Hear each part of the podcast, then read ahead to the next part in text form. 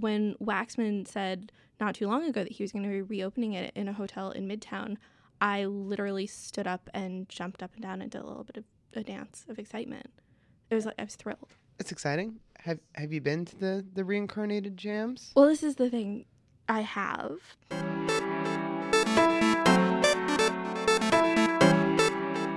So here in the Eater Upsell Studios, we are joined by Gabrielle Hamilton.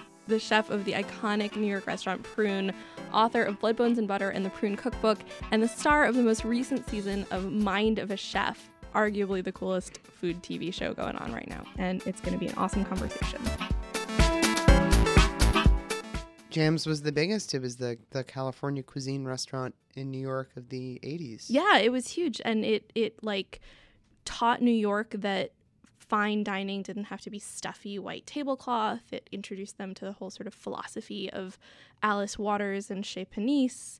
And by the time it closed in the late 80s, it had basically lit a fire under the New York restaurant scene and completely changed everything forever. I was so psyched to go. I went not too long ago and um you know, you want to be generous to a restaurant when it's in the first couple of weeks of its new life. And so I went with an open mind and I went with a bunch of, of very open minded fellow diners, you know, food writers and professionals who were all super psyched. And we proceeded to have an entirely unmemorable meal. It wasn't bad, it was just not special. I was super hesitant about getting enthusiastic about this project for that very reason when I read the specs of it. Yeah, and and and you know, I still think Jams is magnificent, like the historical Jams. And I'm I'm Jams is my jam. Is everyone saying that? I can't believe I said that. Guys, definitely edit that out. Oh man, I shouldn't have said that. It's the dumbest joke. But seriously though, like Jams is amazing and Jams is Jams was the jam. It was like everything. And and and this new version of it kind of feels like you're in a fairly generic West Elm showroom. Like it's a lot of exposed wood and like earthy tones and and the menu is a little bit of a hybrid of like some of the greatest hits from the 80s, which I personally was not there for but have read about extensively. You know, like like lots of red pepper, you know, like these sort of like really 80s forward flavors like arugula and goat cheese and things like that. Um, and then some of the hits from Jonathan Waxman's West Village restaurant Barbuto, which is like perpetually packed, perpetually everyone's favorite. And then a whole bunch of sort of random, this is in the lobby of a hotel restaurant kind of foods. And it just sort of like it failed to live up to the spectacle and it failed to live up to the history. And it could change. I mean, it could get better, it could get better, but it, it made me wonder if it's ever really worth resuscitating the great restaurants of the past. To my eyes, it seems like it can't capture the essential thing that made it what it was, which was the phenomenon of that restaurant opening at that time in New York with that kind of service, with that kind of food. It would have to be something different, but just as crunchy and interesting to be a true revival of this great restaurant. Do you think it's ever possible to revive a great restaurant? I mean, I've heard like rumblings of bringing Lutece back. I mean, and, and people want this. Like, we all want to return to the golden age, but like, is this like raising a zombie? Like, is this a bad idea? I think it's I think it's almost always a bad idea, and I equate it to this. It's like you remember when in the '90s, um, Fleetwood Mac got back together. Yes, there was like a Disney Channel special about it. Yeah, and they were all not super old at that point. Like they kind of still They kept it tight. they kept it tight, especially Lindsey Buckingham. That guy is an age. But then they like would take these you know publicity photos, and it was like they were able to somehow recapture the magic a little bit. And they recorded six new songs that all sucked, and then they just did like live versions of their favorite songs, and that was enough to get them back on the top of the charts. They made a lot of money. It was just exciting enough for people to be like, "Hey, yeah, I remember it's Fleetwood Mac. They're back." This is like the whole Hollywood philosophy too of like let's turn every single board game from your childhood into like an action blockbuster, Yeah, you know, or like resuscitate every Saturday morning cartoon but with like sex and edginess. right. like what I, I I love nostalgia. I love it. I love looking backwards and I love bringing backwards looking things into the present day. But then it I'm just I'm just constantly disappointed. I say that it's more important to have the things in your memory as being perfect than to try and resuscitate them and slightly ruin. It's like kind of the the Star Wars thing, or m- more, uh, I think more to the point in this case of Jams, it's like the new Indiana Jones. It's like they made three Indiana Jones movies that and they were perfect. they were perfect, except for mm, Well, they're not mm, perfect, yeah. but they're they are what they are. They They're, hold up well in my they memory. hold up well. People love them, and then they made one that was like you know could have even potentially maybe been like the other ones, and it wasn't. It totally wasn't. Like it was. I mean, that was the one where the twist ending was. Spoiler alert. It was aliens. It was aliens. It was like thousand year old aliens. There was a part, uh, a comedic scene where Shia LaBeouf was being dragged through some desert, and he got a bunch of cactuses in his crotch. That's like high cinema. Uh, yeah. And the funny thing is that there was never anything like that in the original Indiana Jones movies. There was never any teen based slapstick and crotch comedy.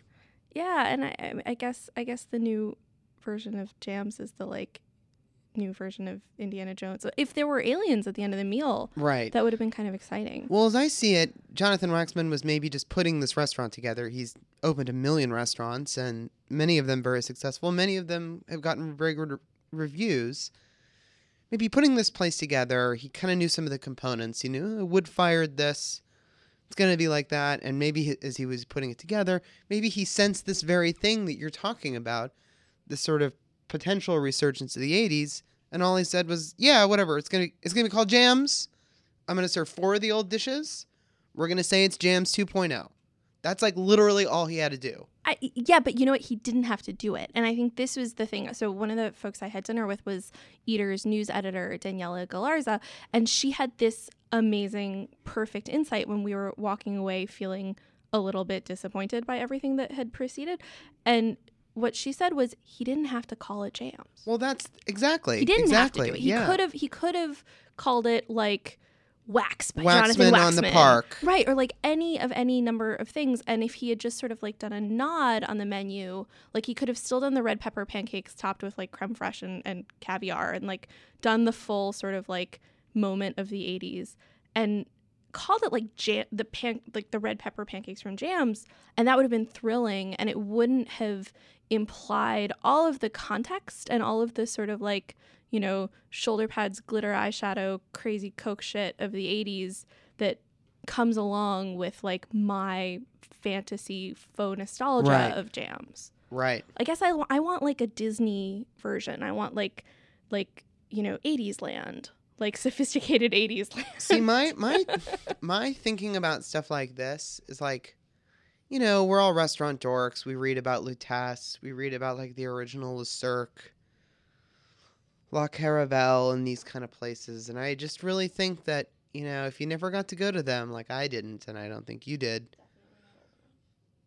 I think that the best thing to do is to read about them and read an old review and go to it in your mind and go to the old establishments that are still around that are still doing the old same thing. But the zombie restaurant yeah, is always gonna be a zombie. be a zombie. It's always gonna be a zombie. It's it's it, and you're gonna have to like run really uh, like and murder it. And, You're gonna run, and but the weird thing is, is that they're actually like the 28 days Oh, later the zombies. Yeah, they're the fast moving zombies. Exactly. so they will catch you and you will become a zombie too, and it will all be over.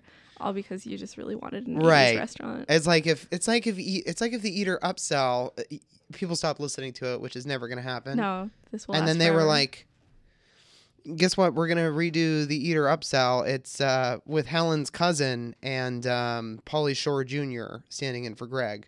I feel like that's a pretty fair comparison for you, actually. Oh, thank you. I'm not sure if it's a compliment, but like, yeah, I feel like like uh, a, a junior version of Pauly Shore could totally rock a, a Morabito vibe. I'm feeling it. Thanks. You're welcome.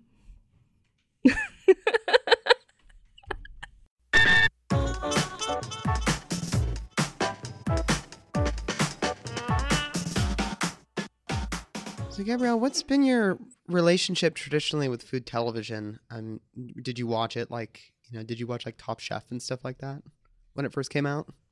No. Next question. No, no, no. no. I, I haven't watched um, any of it um, unless I've been in it. And then you watch it, yeah. yeah, I mean, I've, I've, um, I don't watch the um, food television much, and um, I have watched it, so I'm not ignorant. And when I'm going to speak disparagingly about it, I hope I'm doing it now with um, some research. But uh, I've done some television. I've definitely put my foot in there just to see what everything is. You don't know what you like or don't like until you do it, or that's. It's, I'm a slow learner, so I have to do the thing before I know. So that's been my relationship to television thus far. And then Mind of Chef came along, and um, uh, it's like it's like finding the right partner just to go on the best date. That's really gratifying to hear. I think, you know, we talk to a lot of chefs who have varying relationships with television, like varying emotional relationships. And it's really nice that you found a TV show that feels good. Well, they don't um they don't force you into its shape.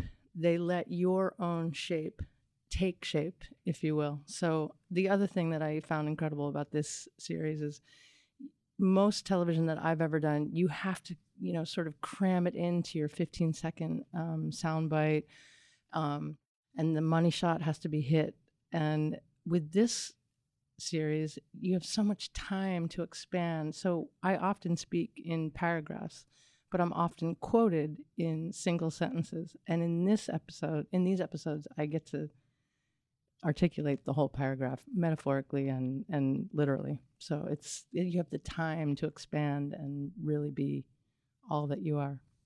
Well, and you're, you know, I think while you're known primarily for being a chef and a restaurant owner, you are a writer, like not even like in your own right, but like, you know, in a completely separate, completely equal line, in my opinion at least, to being a chef. So the idea of of speaking, like literally, not just metaphorically, is is really gratifying. I think for me to see you get to do that instead of just sort of like cracking an egg into a bowl and talking about a simple Tuesday night dinner. Right. I'm I'm not so much about the food.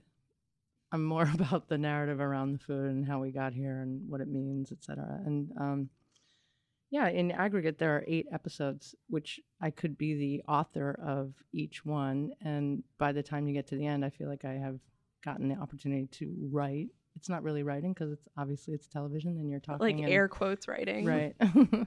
um, at least the contents of the mind of this chef.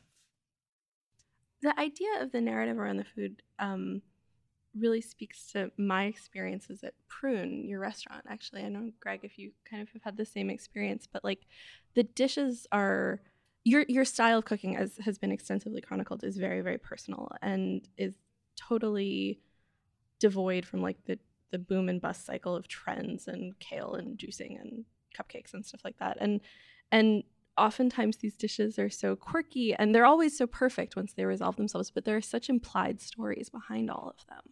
Yeah, all the food is um, generally autobiographical or that I have deep personal experience with. I don't um, invent anything but I certainly have eaten a lot of things in their sort of originating location, if that makes sense. Or I have a, a relationship with a plate of food um, that goes way back, not just, um, hmm, what are we going to do with the tomatoes this season? Um, and what can we do to F around with them and make them um, palatable to the guest? I'm just really putting tomatoes on the plate that I've eaten many times in a context that matters to me.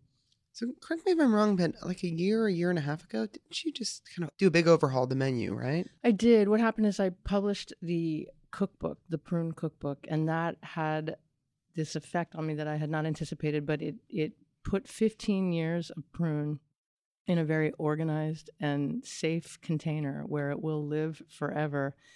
And at the very moment that that came to life, the book, the dishes themselves for me died.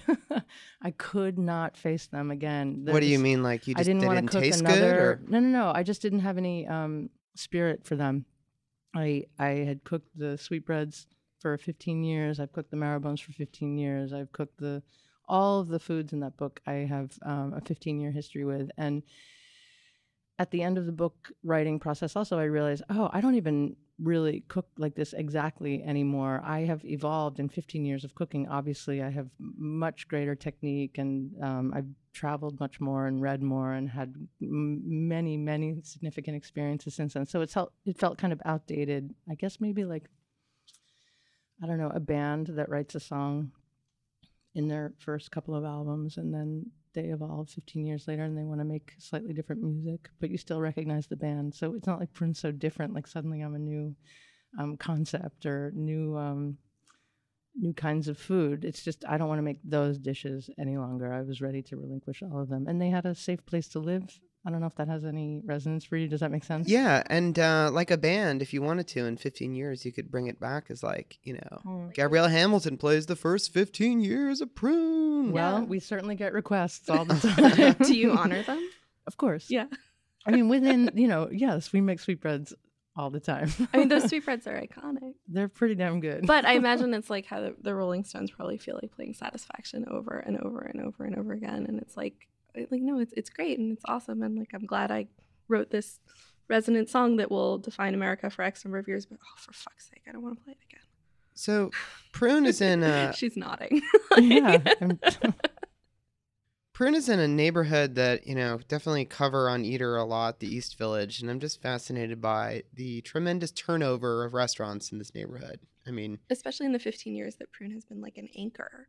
And it just sometimes seems super cruel that there can be this hit and mm, you know 18 months later it's done things like that and i'm just curious what do you what's the secret what's the what's the secret to longevity in this neighborhood have you developed customers that have you know kept it fresh and alive or is it the food is it the experience Is it you? is it you the secret. Um, well, I think there are a lot of things probably at play. For one, um, maybe primarily, it was my ambition to endure. So I didn't have any idea to um, be big and um, hot. I really wanted to be sort of small and warm for a long time. And the I have a long lease, and I want to take very precious, tender care of that lease. And I did not open up with a concept that was um, temporal. I knew to work in the classic idiom, and I know that the classics endure forever. I still want to read Shakespeare. I still want to read Faulkner. I want to go back and um, revisit the classics all the time, in the same way in cooking. So I think that's part of it also.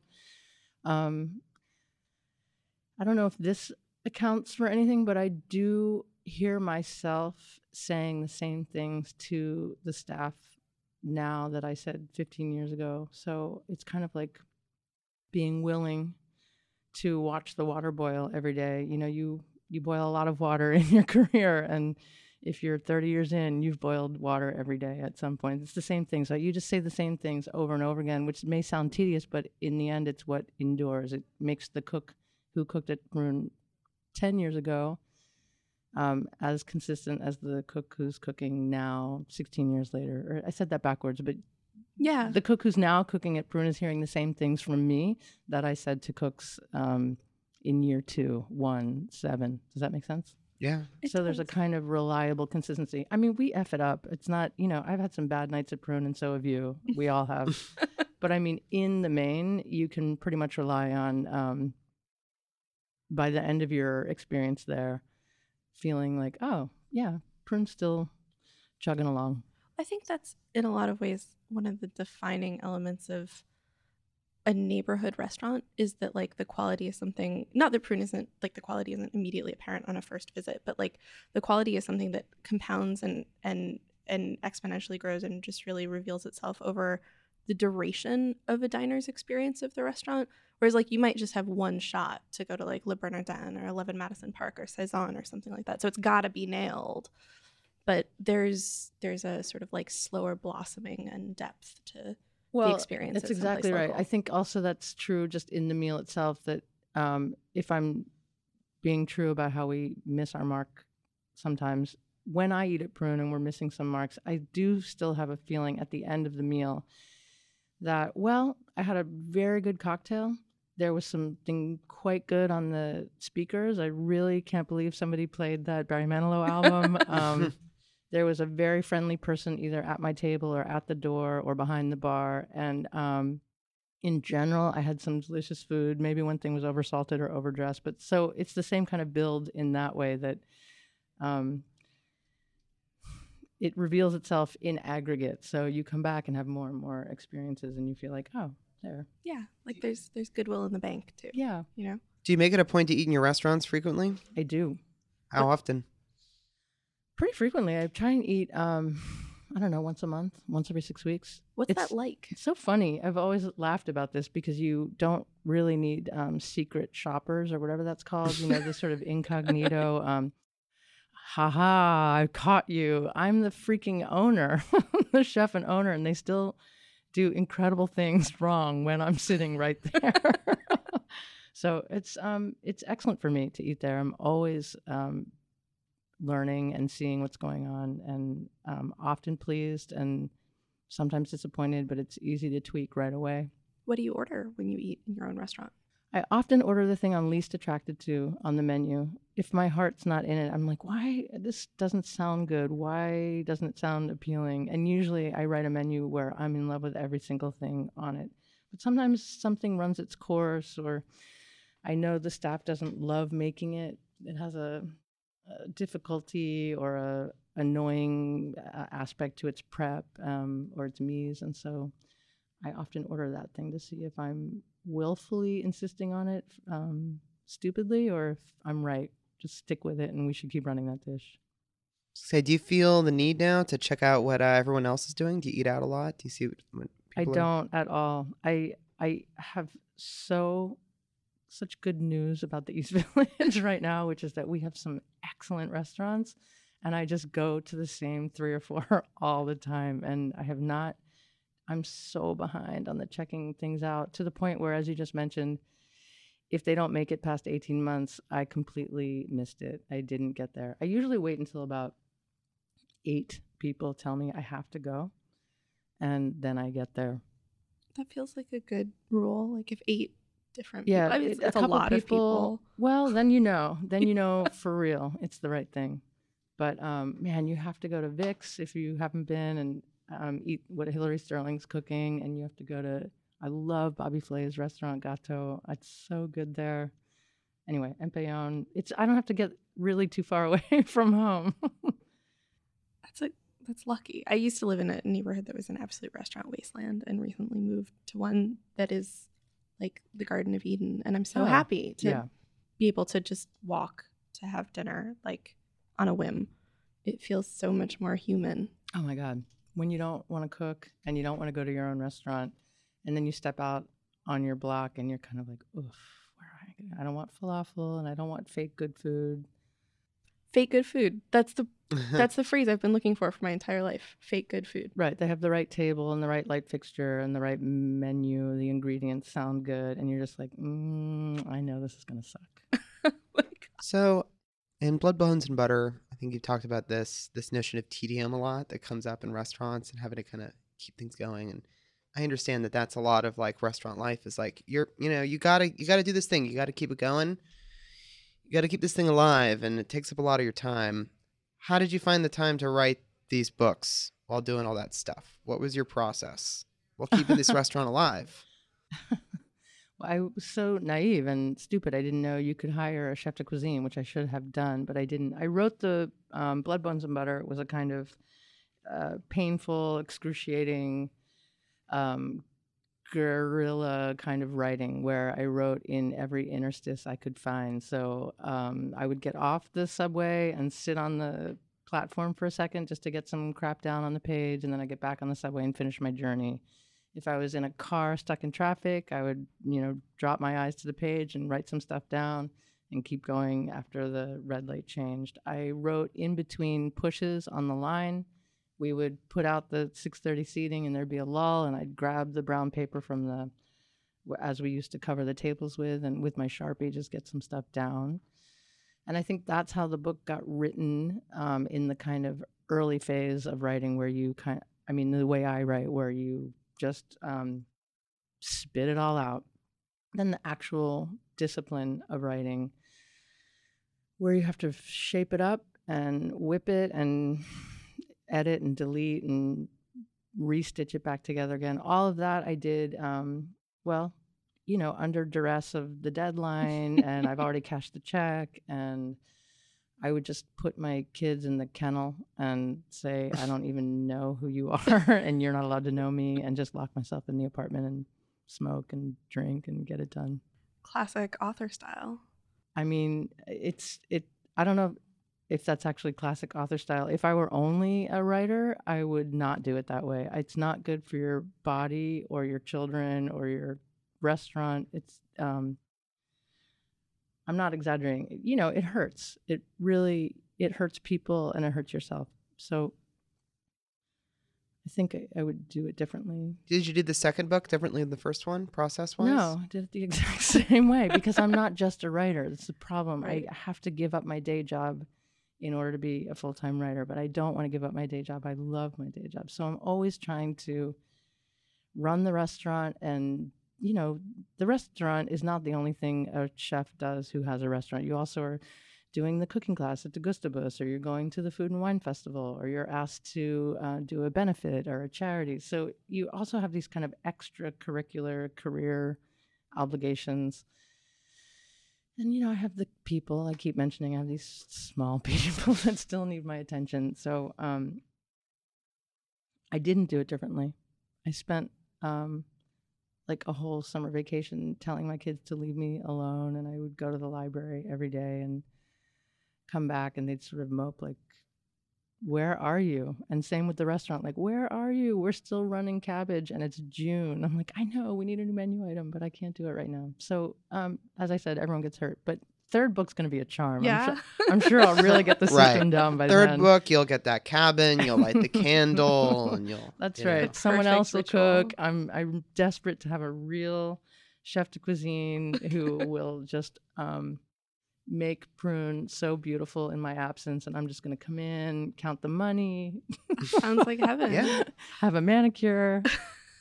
the prune cookbook is so unlike other cookbooks. It's um, it's it's sort of a designed to be kind of like it, seems like a facsimile of basically the the cook's bible at the restaurant, right? So there's margin notes and and everything is written um as if it's presuming that the home cook is the line cook working at Prune, and there's not head notes, and and it's very idiosyncratic and sort of secretly autobiographical in a way that I find very similar to the food that you cook is secretly autobiographical. Well, not Huh. secretly because you said it 20 minutes ago, but Yeah, the book it's um it is a direct um I guess facsimile, you're right to say that. Um it's a lift of the notebook we cook out of. So we have the big three ring binder and it's as if I just pulled that off the shelf and Xeroxed the pages and left it on the subway and you found it. I of course tried to do it the right way. I know what a cookbook is supposed to look like. Um, and I shorted out in the first 10 minutes, literally. I just, I don't use a cookie sheet. I don't use a four inch pan often. I don't use an electric oven. I, um, so all of my language started to uh, die on the page. It was just lying. I was lying. I don't shop in a grocery store. I don't talk to a home cook ever. So I ended up just leaving it the way it is, and it's um, extremely true. And in my opinion, anything really true resonates with everyone if it's um, super authentic and you can tell. And it's not like I don't have a writing education, so I have a huge background, and I knew um, to write the cookbook in a way that you will understand it. You, the average home cook or the non-restaurant worker, um, it's like writing a play. You can never speak directly to the audience. You can't break the fourth wall.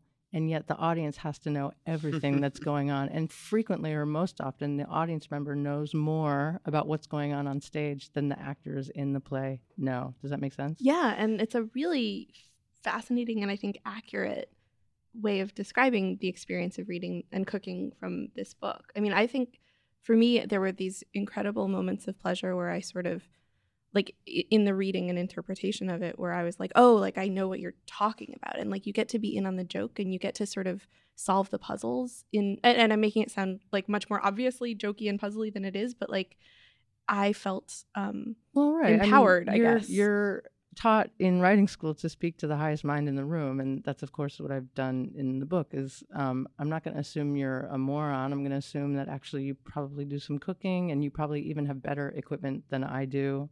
Um, and I just speak the way I speak at the restaurant, which is it has range. I mean, sometimes I'm talking to my chef who has I don't know eight years in the business, and sometimes I'm speaking to a 19 year old extern who doesn't know the difference between parsley and cilantro, as you discover when you send him down to the walk in to come back with the ingredient and he has the wrong thing.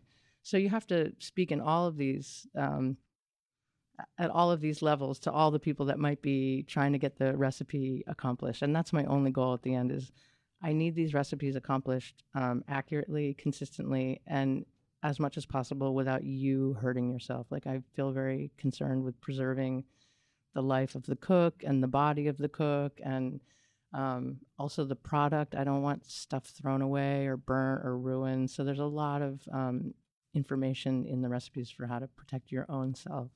That's interesting and novel and rare. I think um, this uh, maybe I'm selling other restaurants short, but I think there is often a, a sort of presupposition that anybody whose name isn't on the menu is just sort of like a robot body in the kitchen who should be worked until they cannot be worked any longer. Oh man, that's I don't know if that's still happening, but you should see how hard these people work. It's every day an astonishment to me and a um it makes my heart just boom boom boom and swell and I have intense respect for the people that haul it out for very little pay, very long hours under very hot, cramped, ugly conditions and um I have no wish to um, beat that, you know, mule. I want, I want, to, I want to give that mule a feed bag, really, and some water.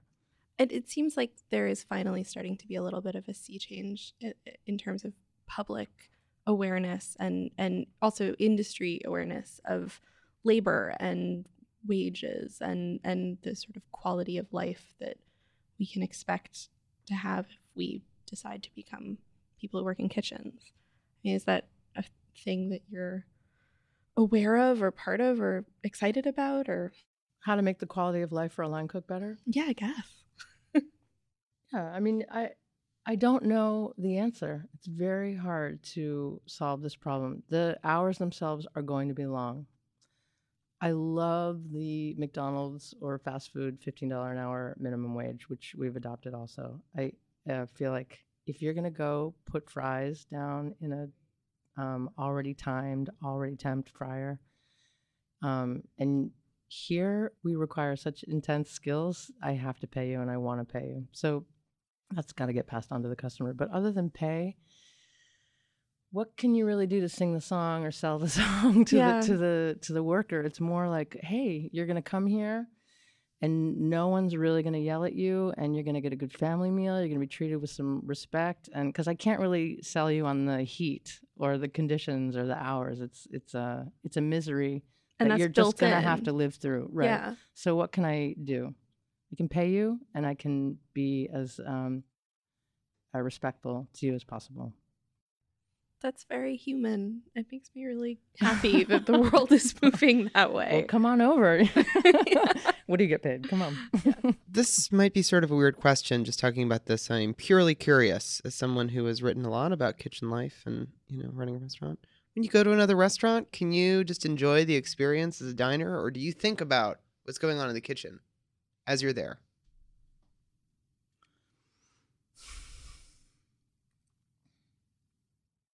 I really can just eat the food.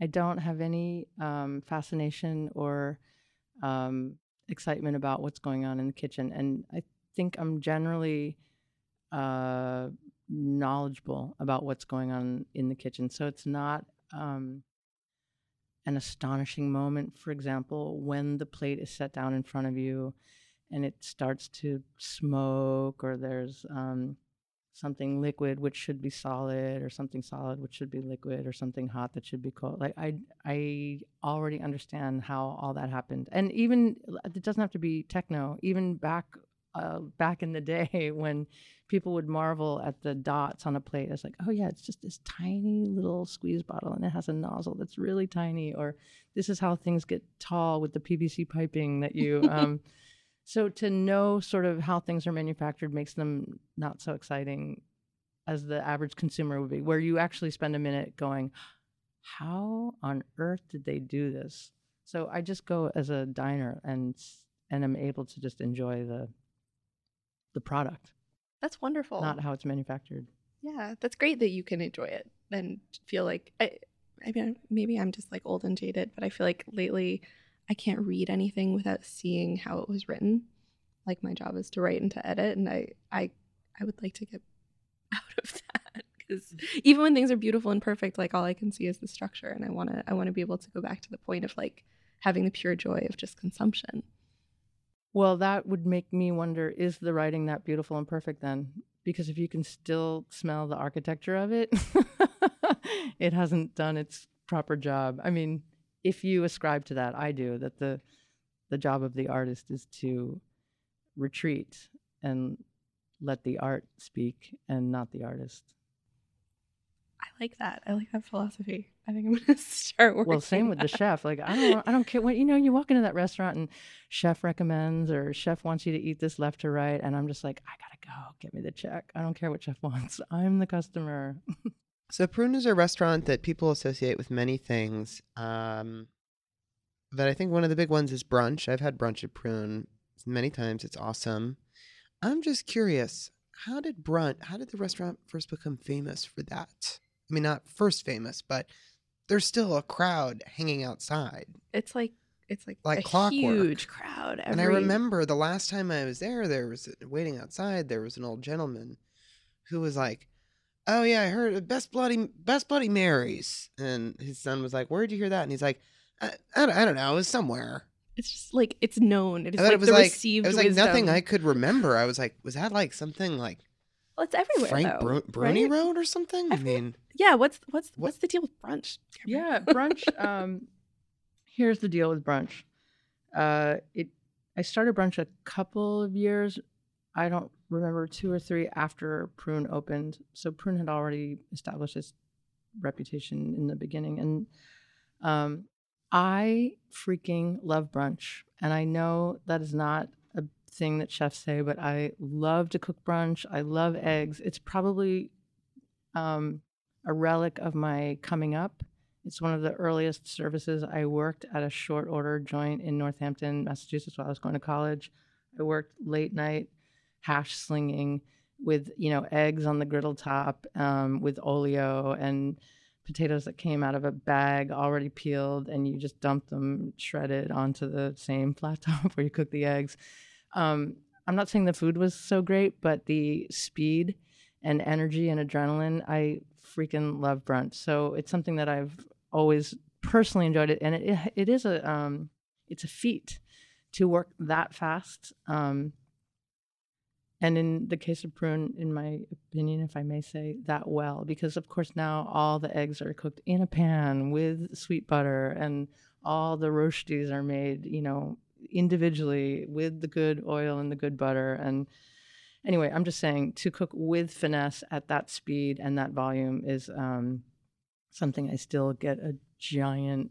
Um, you know, swelling ego pride it's, about. it's quite the brunch menu. it's, There's a um, lot of it's a- variety. there's a lot of variety. Um, it's a big menu. We do have 10 Bloody Marys. I know that seems so um, giant, but it's just like one Bloody Mary mix. But we, you know, this one's with tequila and this garnish, and this has um, aquavit and this garnish, but it puts some variety and interest in the drink. And, um, you know, brunch is like a an emblem of a relaxed day that I never get to live, but at least it looks good and I would love to provide it for others. It means you're sleeping in. If you're day drinking, it means you definitely have time for a nap later. Um, you probably went out the night before. So these are things that I don't exactly get to participate in, but I love to provide the circumstances for someone else. And I love that idea too that like executing brunch really well at a,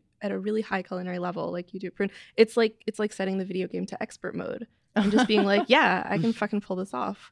Like, it's intense. Yeah. It's it's very. I mean, Prune is thirty seats, and we do two hundred and forty covers at brunch in five hours. That's so beyond. It is a little beyond, right? So when you're standing in line and we see you with the Sunday paper, we're just like, mm, no, no, no, no. So how did it build? Was it just word of mouth, or was Mhm. it? it All of Prune is word of mouth. There's never been a PR mechanism or a, a a machine of any kind of PR. It just opened the doors and you put the menu in the window, and I think that's the document that generates some interest.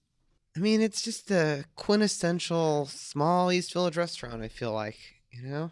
I know, but you probably have to think back to 1999. And I agree with you. Now, it, prune is sort of like a dime a dozen everywhere. In fact, I feel like 80 others do it better than we do. But I think in 99, um, when we were starting, it was not the quintessential East Village restaurant. It was the the beginner. It defined the form. Well, so what was going on in 1999? I can tell you. well, there was no brunch, for one thing. What? there was um, the kind of brunch with all you can drink No. mimosas God. for um, seven ninety nine, That's not brunch. Nobody needs that. and the Western omelet done out on the griddle, and um, so there was no brunch. And the menus were, um, I can tell you some things that were happening in 1999. One that I quote often because I just couldn't never get over it: the ostrich carpaccio with sesame lime emulsion. that was one I was like. That is very of its time. I really don't want to eat that. if you're gonna eat ostrich, I don't know if you should eat it with all that stuff. You know. That's a lot of flavors. But at the time, the menu descriptions were about a paragraph long per item. You had many, many, many, many ingredients on the plate. They were starting to locate the source of the ingredients, so there could be some of that um, diver picked scallop from. I remember reading a menu um, in Brooklyn that, in fact, didn't even use the object, only the varietal. So it was like an early girl salad with some um, green zebras and some tongues of fire. And um, do you even know what I'm saying? I mean, of I course mean, you do. yeah, it was like some tomatoes and it had some beans in it. And then, like, I'm going to name four kinds of lettuce, but not ever say the word lettuce. And so it was that kind of menu that writing. feels very like poetry seminar. yeah. I mean, I don't know. Take your pick. Now it's swung the other direction. Yeah. It's like lamb, Right. carrot, And that's it. And That's the whole menu. olive right and you're like okay wait what are you doing to it or is it the loin or the so i don't know it's we've been everywhere haven't we we've we've Yeah. the But prune like stayed the course. you know prune just has a voice and uh we sing the song in it That, and it all works. All the time All the time. Well, Gabrielle, it's time for something we like to call the lightning round. This is nothing you need to be afraid of. This Maybe is- just a little bit. this goes around this is a thing The lightning round? yeah You've heard of it. i mean i just did another podcast and like now we come to the point where we i'm like Oh, really? Oh, now we feel less cool. Ah, I thought we Oh, invented it. n- No. Can't believe you're on other thought we podcasts. invented it eight months ago. well, the lightning round is is is a is a thing of beauty, and and we're happy to be part of the grand tradition of every podcast doing one. I mean, I'll just tell you that I'm terrible at them. I'm so slow. But go ahead. You'll do lightning, and I'll do. You're the um, judge of that. Like like slow motion, like the the rickety light bulb round. I Okay, don't so know. the first lightning round question is you're in a car, you're on a road trip, you're by yourself, you're listening to some music, and you're maybe singing along to it. What is it?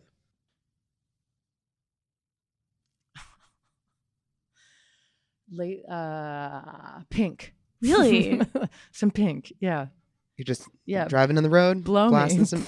like that's really good road trip music though. Blow 'cause me one like- last kiss, man. Yeah. I love it. Okay, you walk into a bar you've never been to before, and you walk up to the bar. What is your drink? Gin and tonic. Any specific requests or bartender's choice? Oh, Tanqueray and tonic, extra lime, 50-50. It's a good move. You got a wallet full of cash, you're bored, it's the airport. What is your airport vice?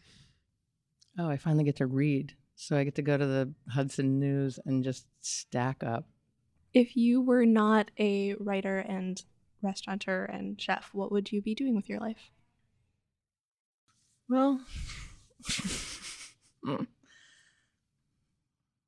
I do like to organize things. So I've often fantasized about the sort of UPS job. Like I would love to wear the outfit. I drive a mean truck and I like to stack things and get them there on time. So it sounds like a low thing maybe, uh, but for me that's that would be pretty fun.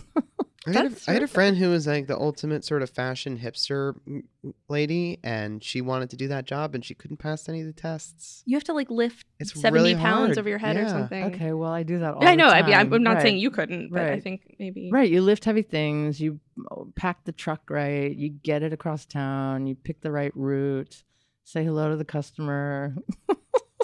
Okay, the last question is, uh, what do you like to cook at home for your family? What's your go-to dish?